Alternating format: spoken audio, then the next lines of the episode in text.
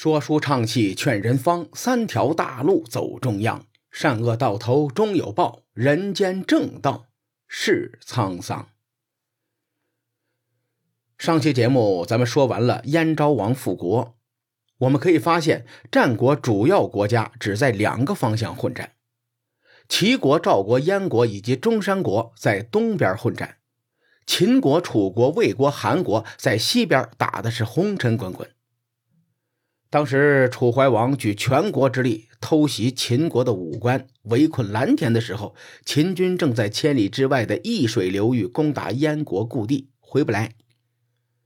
这个时候，秦国的盟友韩国和魏国，哎，就起了小心思了。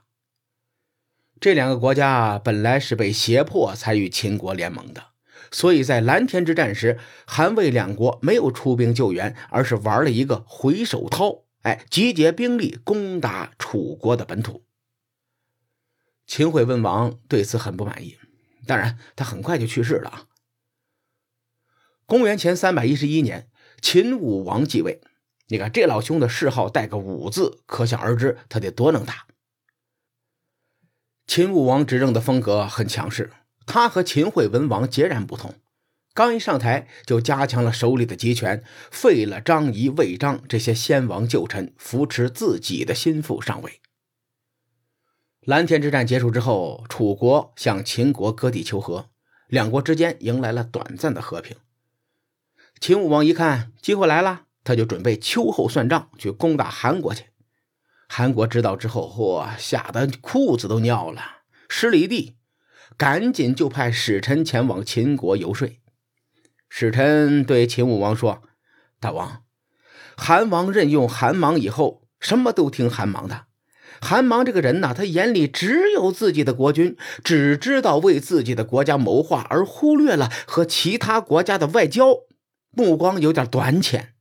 像秦国这么强大的国家，韩芒竟然敢和您武力对抗，这会害死韩国的。”之前，韩国联合齐国和宋国的兵力攻打魏国的守原，这是为了逼迫魏军，让魏军一同出兵。之后，齐、魏、韩、宋四国联军取道南阳，向西攻打秦国。可是因为地形不利，加上诸侯大臣们里通外国，不重视自己的国家，所以齐国能灭了燕国。魏国的旧都安邑又被秦国攻占。楚国灭了陈蔡两国，他们也怕引火烧身，最终没能合兵伐秦。而公孙耻一直都是秦国的好朋友，早就被秦国的风采折服了，一直主张与秦国交好，是连横派的代表人物。秦国可以多给公孙耻一些支持。大王，您现在执政，张仪。公孙好、甘茂这些人互不干预，各司其职。他们齐心协力辅佐大王您，说明大王您真的是英明神武啊！公孙好曾经拉拢齐国和韩国，但您呢，并没有高看他一眼。如此一来，秦国的群臣就不敢里通外国了。齐国和韩国也曾经想通过公孙好讨好秦国，您也没有同意。您这么英明，秦国内外就不会勾结，您也不会被下臣所蒙蔽。公孙好和处理吉请求您不要攻打韩国，他们陈述利弊之后就退下了。可是大王您仍然攻打了韩国。甘茂呢，联合楚国和赵国，又让魏国与秦国和谈。他这是准备攻打韩国的宜阳，大王，您可千万要权衡利弊才做出决定啊！秦国群臣的智慧加在一起，也不如大王您一个人英明。所以，我希望让公孙耻引导韩国来侍奉秦国，您就不要听别人的意见了，不要攻打韩国了吧？你看，使臣这顿彩虹屁啊，拍的那是天花乱坠，但是。秦武王没听。这件事儿发生在公元前三百一十一年，当时张仪还没有死，蜀国刚好有叛乱。韩国使臣对话当中已经提到了甘茂准备攻打韩国的宜阳，也就是说，秦国对宜阳之战早有预谋。不过，秦武王做事儿还是挺有分寸的。他先驱逐了张仪和魏章，提拔了甘茂和楚里吉分别担任左右丞相，又派甘茂彻底平定蜀地的叛乱。在这期间，魏国的田须去世了。田须之死引出了《战国策》的一篇记载，从侧面展示了楚国左右摇摆的外交策略。田须死了以后，楚国令尹昭瑜对苏代说。我不愿意张仪、田文、西手中任何一个人担任魏国的相国。张仪和西首就不用多说了，田文那就是大名鼎鼎的孟尝君呐。苏代就问他：“那你想让谁成为魏国的相国呢？”赵玉说：“我希望魏国的太子自己做相国。”苏代很聪明，那也是顶级谋士之一，甚至很多人认为苏秦的一些事迹实际上是苏代做的。苏代听到赵瑜这么说，明白了对方的用意，于是呢，二人商议过后，苏代就前去面见魏襄王。苏代说：“大王，我刚刚从楚国回来，楚国令尹很担心田须死了以后，张仪、田文、西首公孙衍三人之中，必有一人会成为魏国的相国。”魏襄王一听都懵了：“赵瑜是哪根葱啊？敢对我们魏国指手画脚的？”苏代又说。我就劝赵瑜，这是你多虑了。魏王是个贤明之君，他知道，如果张仪做相国，必定会让魏国亲近秦国；田文担任相国，一定会亲近齐国。毕竟田文他是齐国人嘛。如果西首担任相国的话，又会亲近韩国。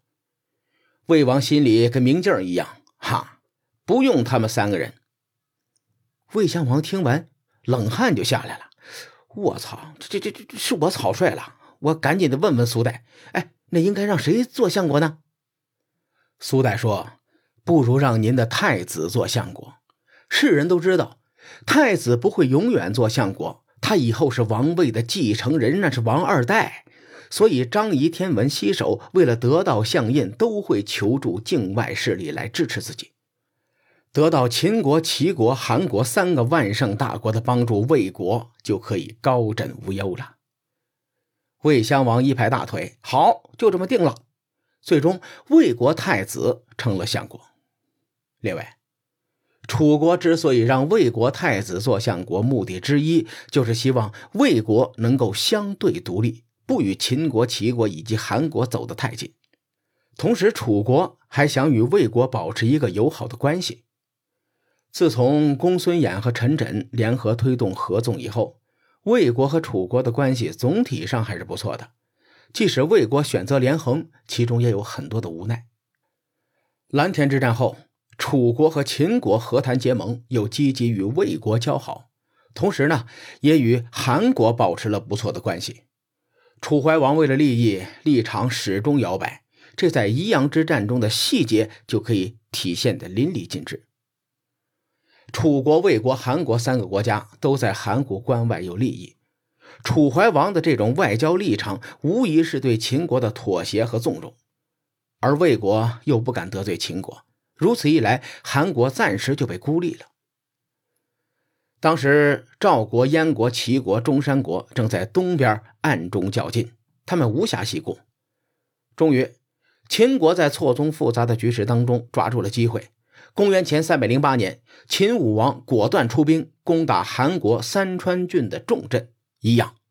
哎，历史上著名的宜阳之战就此展开。至于这一战还有哪些精彩的故事，咱们下回分解。书海沉沉浮浮，千秋功过留与后人说。我是西域说书人介子先生。